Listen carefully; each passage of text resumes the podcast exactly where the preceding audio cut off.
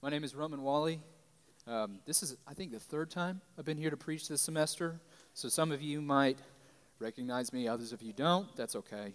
Um, just as a recap, I will be uh, following in Terrell's well worn path starting next fall. Um, I'll be moving here with my sweet wife, and we'll, we'll be loving on you guys, wor- working uh, to see the Lord just move in your lives and uh, see what He would have for us. Um, and as we've been looking forward to that, we've been just working through a lot of practicalities of where we're going to live and what transitions do we need to make. And so as we've been working through that, I've been reminded of the amount of decisions that you guys are facing in this stage of life, right? Um, college is a time where it's a sweet time, but you're making a lot of decisions. Um, there's increased freedom that you have. Um, and so you're, you're really, for the first time, beginning to decide who is around me, who is speaking into my life, who am I going to pattern my life after. Um, and so a lot of that factors into am I going to stay at SFA, or do I feel like I need to go to a different place? Um, I remember whenever I was here, there was a lot of people who got to that middle point and said, do I stick here or do I start a new way? So you're making decisions in that way. But you're also asking questions about relationships. You're either in a relationship right now and trying to figure out do I stick in this one? Do I ditch this one? Is this one headed to marriage? What does that look like? Or you're thinking about getting into one. Or you're trying to figure out what does it look like to be single and to be content. You guys are making a lot of decisions. And then some of you are on the tail end of school here. Praise the Lord, right? Um, and so that's a relief, but also with that come a lot of questions, a lot of decisions that you're having to make. Where am I going to live? What job am I going to do? Um, what is my whole future going to unfold like? And a lot of that is exciting, but a lot of that is also carries a weight with it. And as Christians, it's natural for us to ask, what is God's will for me in this situation? Right? And if we're not careful, we can, we can boil down God's will to this particular situation, this particular question, this particular circumstance. And if we don't get an answer quick that's very clear, we can make the mistake of thinking, well, God's will is not very clear for me. God's will is wrapped in mystery, and I'm not sure what He would have me do. If a brother or a sister came up to you and said, What's the will of God for your life? You might say, I don't know. Could you tell me? Because I'm asking the same question right now. And so tonight, this text that we're going to be looking at in Romans 12 is just going to be a refreshing reminder to take a step back and look at the big picture again and remember that God's will has been made very, very clear for you. And God's will has been made very, very clear for me. And simply put, the will of God for you is that you live as a worshiper of the true God. God's will for you, regardless of what specific questions you're asking, regardless of the decisions that you're trying to make right now, God's will for you is that you live as a worshiper of the true God. Okay, so tonight we're going to be in Romans chapter 12, and we're going to be looking at verses 9 through 21. And I really want to just hit on three things. and the first thing that I want to hit on is there is a connection between who or what we worship and how we live. These two things are inseparable. Who or what we worship overflows into how we live. That's an unavoidable connection.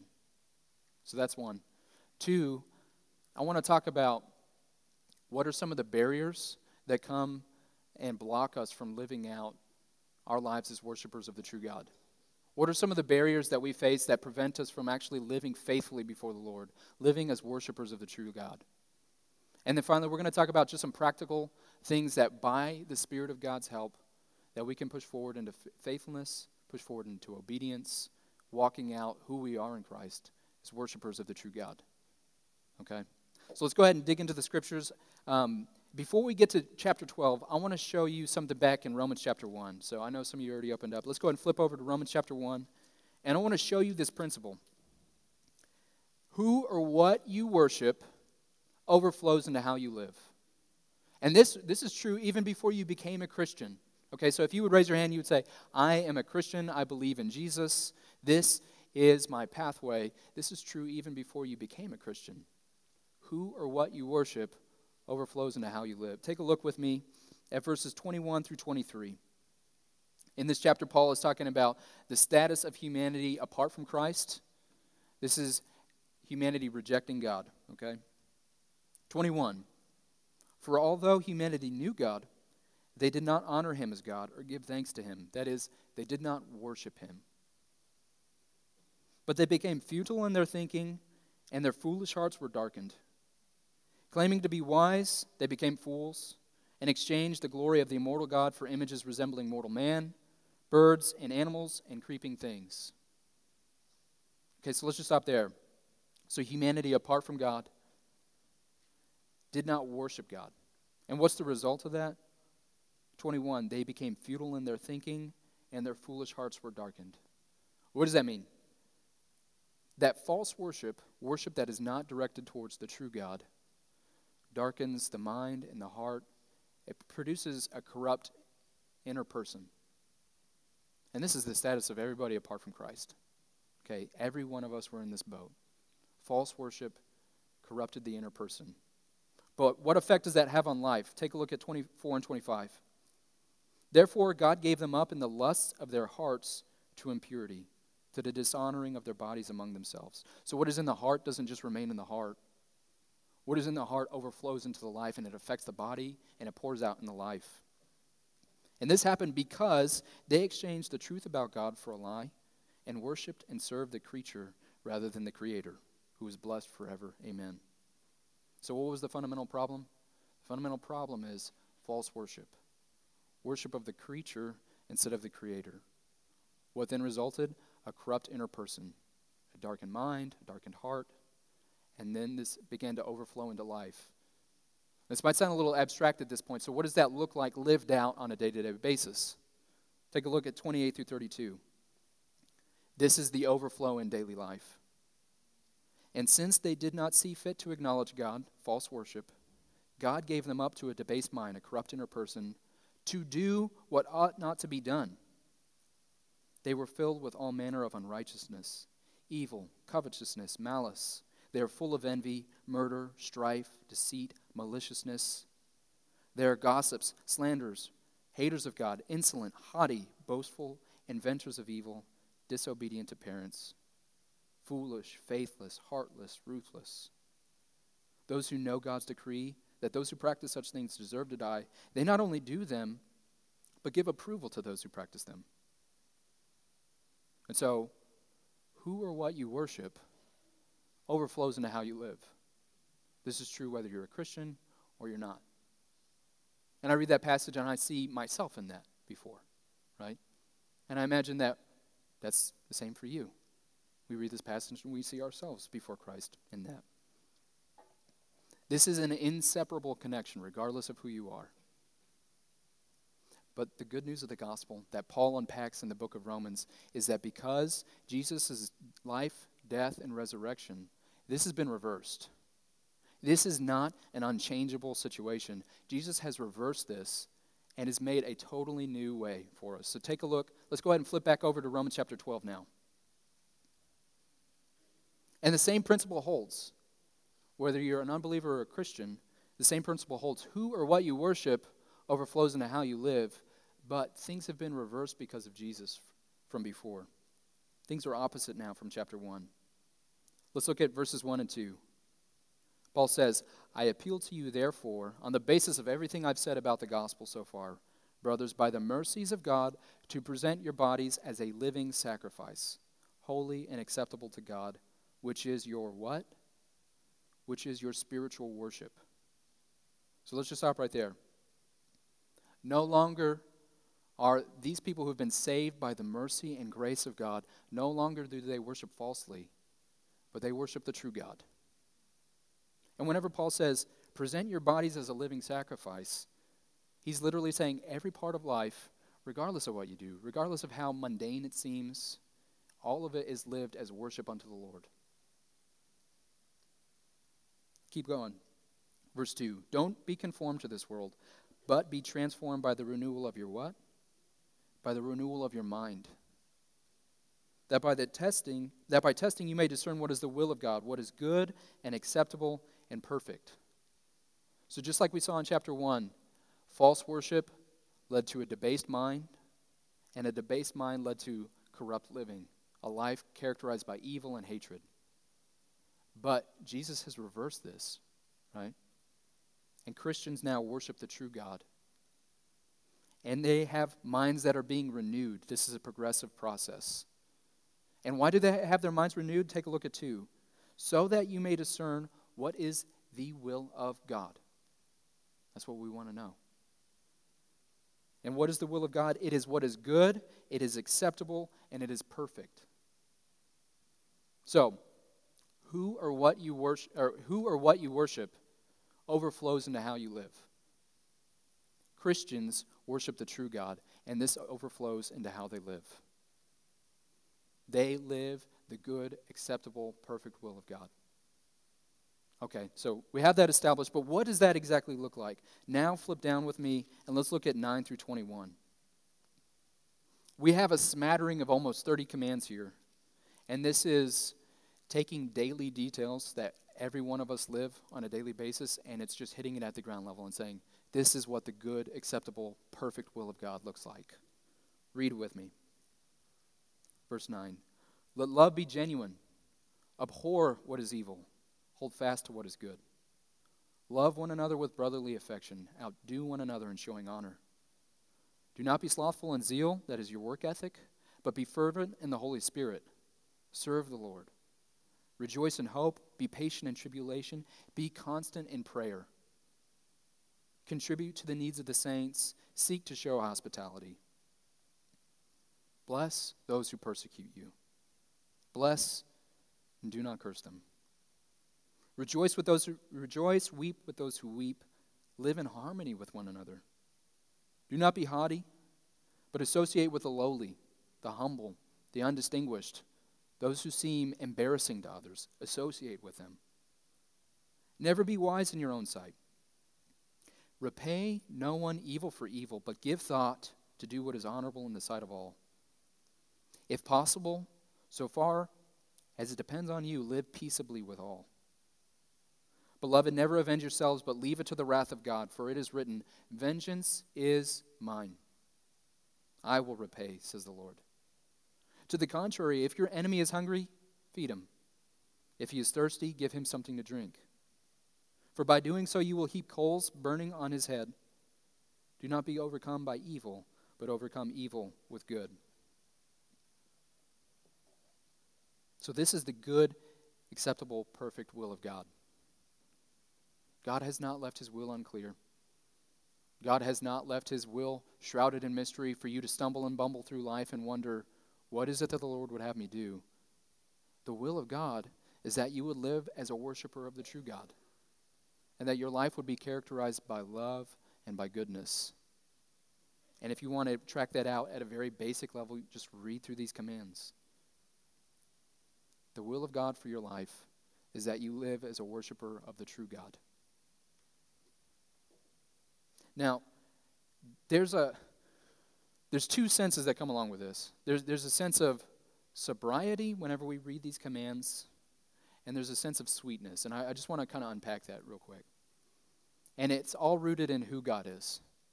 So, this sense of sobriety that comes with reading these commands because of who God is, take, take the most authoritative figure that you've ever faced in your life. Maybe this is your dad.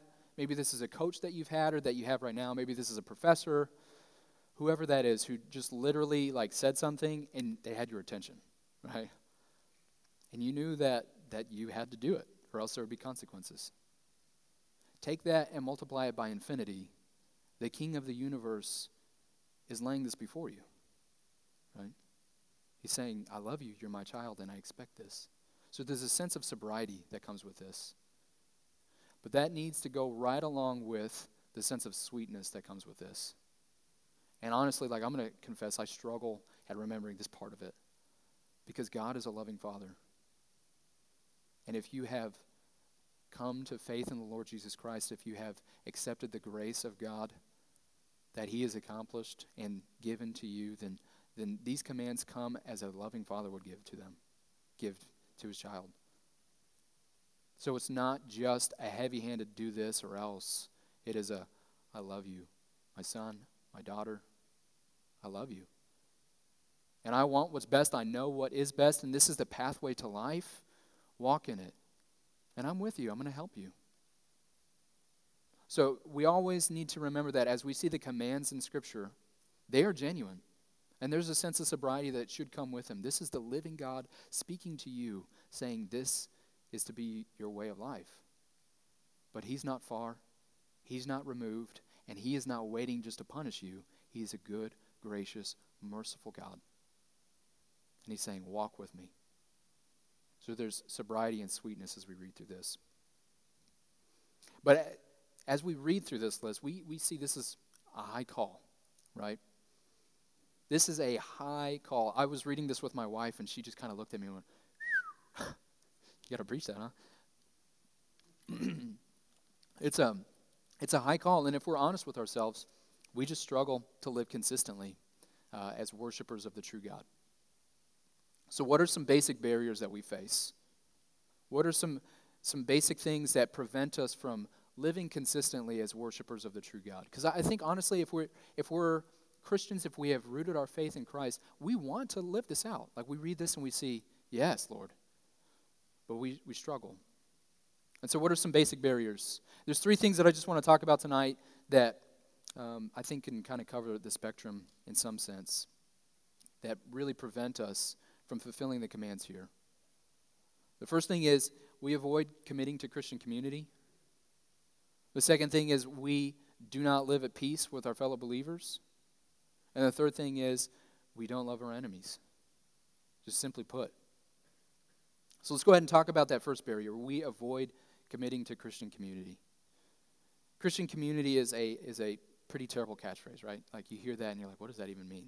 Um, whenever I say Christian community, I'm not just talking about showing up here on Sunday morning or even Sunday night or attending various Christian activities. When I say Christian community, I'm saying, do people know you who are fellow believers? Do they know your story? Do they know your hopes and your dreams and your faults and your flaws? Are they praying with you? Are you able to confess, like, hey, I, I fall short and I need help? These are the aspects of Christian community um, that the Lord would call you to. So, whenever I paint that picture, there are some of you who have a recoil within you and say, yeah, that's why I haven't committed yet, right? There's fear and there's insecurity that is behind that description. Uh, th- th- that could be for a number of reasons, really. Maybe you have never seen that modeled by your parents. Maybe you've just never seen genuine, authentic, ongoing community where people can be honest, they can be themselves. There doesn't have to be a facade. Maybe there are struggles that are going on in your life right now, and it seems like the furthest thing from what you want to do to, to just be honest with somebody. Maybe there is a, a sense that you will be rejected if you step into a group of people who know each other and you're, you're just forthright with where you're at, the struggles that you're facing, and you fear rejection. There are some of you who avoid committing to Christian community because of fear and insecurity. But then there are others of you who avoid committing to Christian com- community simply because you know that there's a cost involved. There's time and there's energy and effort that goes into it. That relationships don't just happen. And so, simply put, it's just a matter of there's other things that I'd like to do with my time, and so I'd rather just do those things. And so, though you attend and though you you show up at various activities, there's not that ongoing habit of meeting with people, praying with people, being known, and knowing others. And then, thirdly, there are some of you who, who would just raise your hand and say, I'm involved in Christian community. But whenever I ask you, okay, so what does that look like? You might tell me something like this Well, on Monday night, I go to this ministry event. On Tuesday night, I go to this ministry event. And you could go through the nights of the week and say, I'm here, here, here. My whole life is covered by it. And I would follow that up with just the gracious question of, okay, but who knows you at these various places? Like I said, who knows your story? Who knows your hopes and dreams? Who knows your faults and flaws and failures and who loves you and cares for you and prays for you? And who, who do you do that with? Because whenever I say Christian community, I'm not saying attending activities, I'm saying being known by people and knowing others. And so, if we don't commit to Christian community, I just want to show you the commands that we cannot fulfill here. Okay, so grab your scriptures again. Let's look at 9 through 21. Verse 9 Let love be genuine. Genuine there meaning without pretense, it's not a show. There's a genuine affection within, and you demonstrate that by the way that you care for others. If you're not in community, you can't do that. 10. Love one another with brotherly affection. This is as a family. There's devotion, there's loyalty, there's cost involved in loving people like this. Outdo one another in showing honor. Be a leader in showing honor and mercy and grace and goodness to others. 13. Contribute to the needs of the saints and seek to show hospitality. 15. Rejoice with those who rejoice, weep with those who weep. 16. Live in harmony with one another. Do not be haughty, but associate with the lowly. Guys, that's like a third of the passage. And if you're not committed to Christian community, it's just simply practically not possible to fulfill a third of this passage. And so this is a genuine barrier. The second barrier that we mentioned was having unaddressed conflict with fellow believers. Okay? And there's a number of ways that you can have unaddressed conflict with, with fellow believers. One way is there's like been an explicit falling out. So either you did something to hurt the other person and it broke the relationship, or the other person did something to you and it broke the relationship. And nothing has really been done sufficient to actually create peace and reconciliation between you two. And it's just kind of that awkward thing where if you see that person, you're like, oh, I'm going to walk the other way, right? That's unaddressed conflict. But there's another way, and it's a little bit more subtle. Um, and I confess, like, I have had this, and Terrell and I have had conversations like this where um, these subtle feelings, these subtle negative feelings kind of rise up within you. It could be bitterness for something that has been done in the past, it could be envy over something that this other person has or how they are, or it could be just a judgmental spirit where you see them and you just think critical thoughts. And you never really say anything, it just kind of wells up and it creates this divide. It never flowers into a conflict, but you know that there's really a divide between you two. That is unaddressed conflict. And I say, I, I confess that that is something that we all deal with. Like, this is not uncommon. This is a part of being human. Let me show you the commands that we can't fulfill if there's unaddressed conflict with, with fellow believers. Take a look again. Again, verse 9 let love be genuine. It's without a show. 10. Love one another with brotherly affection. Outdo one another in showing honor. Absolutely impossible if you have unaddressed conflict. And let me just say, these are, these are not selective commands where you can say, well, I fulfill this with these people, but I don't have to with this person. Like these are a call to, to all believers. 13, contribute to the needs of the saints, seek to show hospitality. 15, rejoice with those who rejoice, weep with those who weep. Have you ever had a situation where you have unaddressed conflict with somebody that's subtle, negative feelings, and something good happens to them? It's like impossible for you to genuinely be happy for them. Right? I've had that, certainly. Live in harmony with one another. This is the foremost one. Live in harmony with one another. This is literally thinking the same thing towards each other. These things are just impossible if you have unaddressed conflict with fellow believers. And then, thirdly, the third barrier is we simply don't respond naturally in love to our enemies. Right? And whenever I say an enemy, yeah, we, we got to kind of define that because I'm not just saying somebody doesn't like you. Um, that's a very broad category. An enemy is more specifically from the scriptures somebody who's probably outside the faith and they are actively opposed to you. Okay? So I don't know who an enemy would be in your life. Uh, hopefully, they're not many, uh, but we all have them. They, might be a prof who's particularly opposed to the Christian faith, and he makes that very clear. She makes that very clear in class, and you feel attacked by the lectures that you hear. Or it might be a roommate that you have where things are just not happening well. They're not a believer, and they make it very clear that they're not concerned about whether you're upset or not, right? Or it might be a family member, somebody who is close to you by relation, but by the way they interact with you has just created a long history of pain and hurt and difficulty. I don't know what an enemy looks like for you, but it's somebody outside of the faith who's actively opposed to you. Uh, it, one of the things that is just natural to us as humans is whenever we feel attacked is to respond in anger. And that just is like an autonom- autonomic response, an automatic thing. And so that, that just continues to spiral those sorts of situations.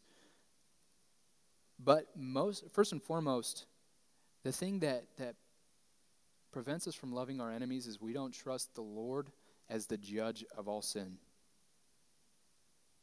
We, we feel like we have to take justice into our own hands. So whenever somebody does something wrong, we think, I'll teach him a lesson. I'll show him that he shouldn't do that again. Right? And in so doing, I'll get my just desserts too. That is a natural response for us. Let me show you the commands that we, we just can't even begin to fulfill if we don't love our enemies. 14. Bless those who persecute you. Bless and do not curse them. Let's just stop there. Bless, what, what does bless mean? Bless his heart? Bless his little heart? I have no clue what that means. But speaking from the scriptures, bless means to literally call the favor of God upon somebody. So, a persecutor, somebody who's doing something actively to hurt you, it would look like praying, Lord, I pray your blessings upon this person. I pray your favor upon this person. That's what it looks like to bless and not curse. 17 through 21, take a look at those. Repay no one evil for evil but give thought to do what is honorable in the sight of all. That is, let your response be such that everybody could look at it and say, dang, that's awesome. 18. If possible, so far as it depends on you, live peaceably with all. Beloved, never avenge yourselves, but leave it to the wrath of God, for it is written, Vengeance is mine, I will repay, says the Lord. To the contrary, if your enemy is hungry, feed him. If he is thirsty, Give him something to drink, for by doing so you will heap burning coals on his head. That is, in the coming day of judgment, if he does not repent, the judgment of, be, of God will be upon him, because you responded only in love. God's judgment takes that into account. 21. Do not be overcome by evil. That is, do not respond to evil with evil, but instead overcome evil with good. So again, that's like another third of the passage that we just simply can't even begin to fulfill if we don't love our enemies. But I, I want to, at this point, just come back to the point of who or what we worship overflows into how we live. Part of the significance of that is that these commands aren't just given to you for you to fulfill on your own. Right? This is all an overflow of a relationship that you have this is stemming from who you have believed in, and this is stemming from who now fills you, and this is empowered by who now walks with you. So these aren't just bare commands given to you to say, all right, go do it. This is the Lord saying, again, this is the way of life, and I'm going to walk with you. I love you because of what my son has done, and I have filled you with my spirit, and I am faithful to help carry you through to the day whenever you will be made perfect. And so we always have to have that in the back of our minds. And I especially want to make that clear as we talk about ways to push past these barriers because it's never going to be by resolve and it's never going to be by just more effort on our part that we begin to actually live as worshipers of the true God. It must always be rooted in who we believe in and who we rely upon as we walk this path. Okay? So I want to come back around and talk about Christian community. And on the basis of the Word of God, I just want to encourage you just to commit. Whether that's here or whether that's somewhere else, just commit. Set down roots and be known. And I just want to paint a picture for you of what Christian community can really look like, okay? Whenever I was a student here at SFA, I stumbled into Christian community. Um, by random chance, right? Uh, I was not a believer. I thought I was. Um, but my older sister wanted to go to a Bible study in, it's still the Yellow House, right? Yeah. And there used to be a house next door uh, that was condemned shortly after I was here. Um, and there was a guys group there. And so I ended up just kind of walking in, and guys, I, I had no clue what the Bible said. Um, I could have told you some basic things about Jesus, but I just stumbled in there. And through this process of getting to know these guys, um, I began to see that these were people who were just normal people. They were faithful Christians, but they, they had mess in their lives. They were struggling, and they could be honest about that, and they didn't judge each other. And I could be free to say, I have no clue what you guys are talking about right now. Um, and I have a whole lot of junk in my life. And they were kind to walk with me and help me to learn the scriptures and to see what it looked like to walk with Jesus.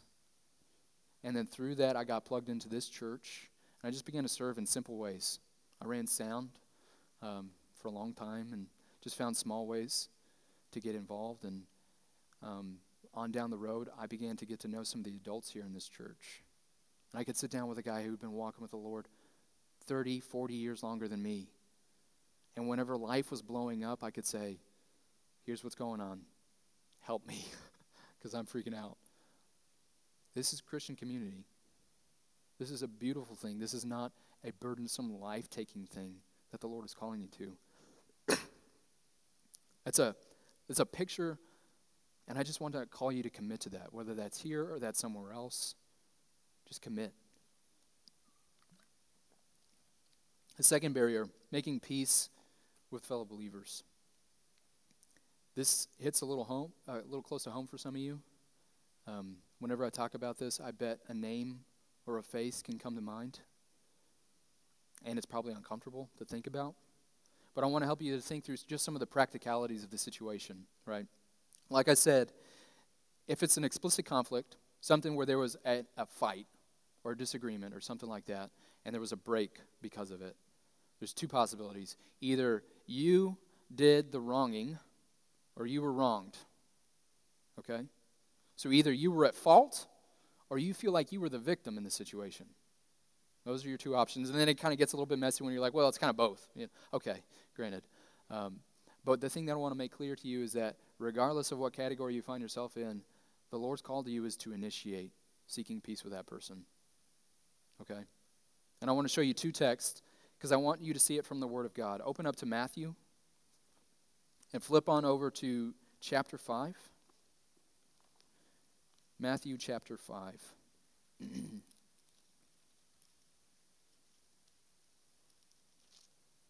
and we're going to look at verses 23 and 24. so if you've had a falling out with somebody, if you've been in conflict with somebody, and you were the one who committed the wrong, this is for you, okay? This is for me if I'm in that situation. 23. Jesus, this is the word of Jesus, and he's speaking to Jews. So, if you were offering your gift at the altar, and there remember that your brother has something against you, leave your gift there before the altar and go. First, be reconciled to your brother, and then come and offer your gift. So he's speaking to Jews, and the way of worshiping God was to offer things at the, at the altar, to offer a sacrifice. And he says, Peace with your brother, peace with your sister is so important that it actually should come before offering and worship.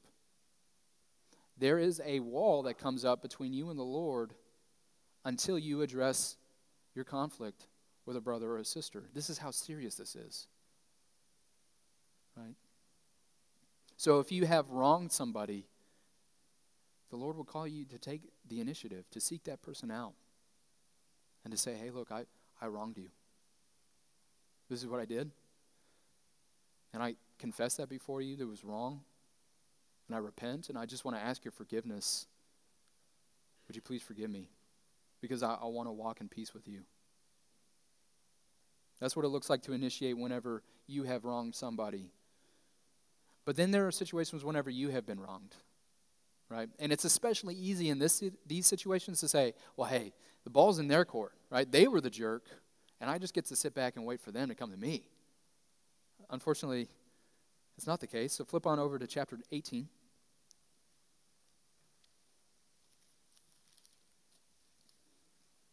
Chapter 18, and we're going to look at 15. Again, this is the word of Jesus. And he's speaking to his disciples. and he says, If your brother sins against you, go and tell him his fault between you and him alone. That is, don't grab your posse and say, Hey, bro, I got something to talk to you about. No, this is a personal conversation. This is something that to be had in a gracious spirit. This is not an opportunity for you to pounce on somebody. This is desiring genuine reconciliation to have peace. That you go and you say, hey, look, this is what you did. Um, this is how I felt. And I feel like there's, it's caused a rift between us. And so I just, I don't want that to remain, right? And I feel like we need to talk about it. That's the kind of thing that Jesus is talking about. So if your brother sins against you, you go and tell him his fault between you and him alone. If he listens to you, you have gained your brother. And so, if you have had an explicit conflict with a fellow believer, a brother or a sister, the Lord calls you to take the initiative, to move in grace, and to either say, Look, I, I wronged you. I'm sorry. Or to say, Hey, look, I was hurt whenever you did this. You know, I just want to talk about it because I don't want there to be a break between us. I feel like the Lord would have us walk in peace, and we need to talk about it. But then there are also undirect conflict, like I was talking about, where it's just internal, right? Where you've been harboring bitter, bitterness or envy or judgment. So what does it look like to address that? Because that's a little awkward, right? If you, especially if you've been putting up a facade for a while, and that person thinks everything is cool, it's going to be a little bit weird to sit down with them and talk about it. Guess what? That is normal human experience, right? And so the Lord would call you to take the initiative and, and go to that person and say, Look, there's been a while where I have felt this way towards you, and it's caused me to drift from you. And I don't feel like I'm able to love you as a brother or as a sister like I should. And so I just want to talk to you about it. So if there are harbored negative feelings, those are things that, first and foremost, you need to confess and repent of before the Lord in prayer and ask for his wisdom to then take the step and say, Brother, sister, I'm sorry. And then finally, the final barrier loving your enemies. The, the foundation of being able to do this, like I was saying, is, is believing in and trusting in the justice of God. Okay, so pick up your text, and I'm sorry, I'm going to ask you to flip back over to Romans 12 because I want you to see this. The foundation of loving our enemies has to be rooted in understanding that God is the just judge. And whenever I say judge, that's judge with a capital J. Okay? Take a look at verse 19. Beloved, never avenge yourselves, but leave it to the wrath of God. For it is written in the Old Testament, Vengeance is mine, and I will repay, says the Lord. And so, as Christians, we live as humble creatures who have been forgiven. We were sinners who were rebellious, and we have been forgiven. And we know that God is the one who is the just judge, and it is in his hands to repay wickedness as he sees fit. And so, what does it look like for us as we are attacked by those who are outside the faith, who are actively opposed to us? It looks like praying for them and saying, Lord, would you please have mercy on this person? And by your kindness and your goodness, literally by blessing them, would you draw them to yourself that they would know you, that they would love you, that they would walk with you? Have mercy on this person. And at, at that point, it's in the Lord's hands what will happen. And on the coming day of judgment, if they have not repented, they will receive their just due from the Lord. That's not something that you have to worry about doing yourself. The Lord will take care of that. But as for you, pray for that person. And then, secondly, I want to, I want to just encourage you to, to actually take thought for how you can do good to that person. Take a look at verse 17. Repay no one evil for evil, but, and this is key, give thought to do what is honorable in the sight of all. And so, if, if I'm talking about an enemy, and it's like a face or a name just immediately pops to mind, you're thinking, I, I got one of those, maybe a couple. I want to encourage you to actually take thought what can you say to this person that would bless them? What can you do to this person that would encourage them, that would show love, kindness, goodness, mercy to them? How can you live in such a way that they have absolutely no reason to hate you? And even if they continue to respond to you in hate, how can you continue to example, example Jesus before them? This is something that doesn't happen in the spur of the moment. I promise you. This is something that is born out of prayer and reflection and asking the Lord, what does this even look like? Because I'm prone to be angry at this person. So give thought to do what is good in the sight of all. So, you guys are in this season of life where you're asking a ton of life questions and making a lot of life decisions. And I just want to remind you that God's will is not mysterious, it's not clouded in this time. God has made his will very clear for you that you are to live as a worshiper of the true God. And to do that, we have to commit to Christian community. It's just a fundamental necessity. We have to be at peace with our brothers and sisters. And if we're not, we have to take steps to be at peace with them. And we have to love our enemies. And this is all by the power of the Holy Spirit. This is all by the mercy of God working in us and through us. We cannot do this alone. And I promise you, I promise you this on the basis of Scripture, on the basis of personal experience, on the basis of seeing this in the friends' lives, that as you grow in living as a worshiper of the true God, as you grow in actually being obedient to what the Lord has laid out clearly for you, then He will begin to help you discern the right and good path in circumstances. So, as you ask questions about relationships, as you ask questions about job, as you ask questions about life direction, these things will begin to unfold as you discern, yeah, this is how I live as a Christian. We can't hypocritically say, I want to know the will of God whenever we live in disobedience to the revealed, clear will of God. I want to encourage you as you grow in faithfulness and living as a worshiper of the true God, these life circumstances will become clearer.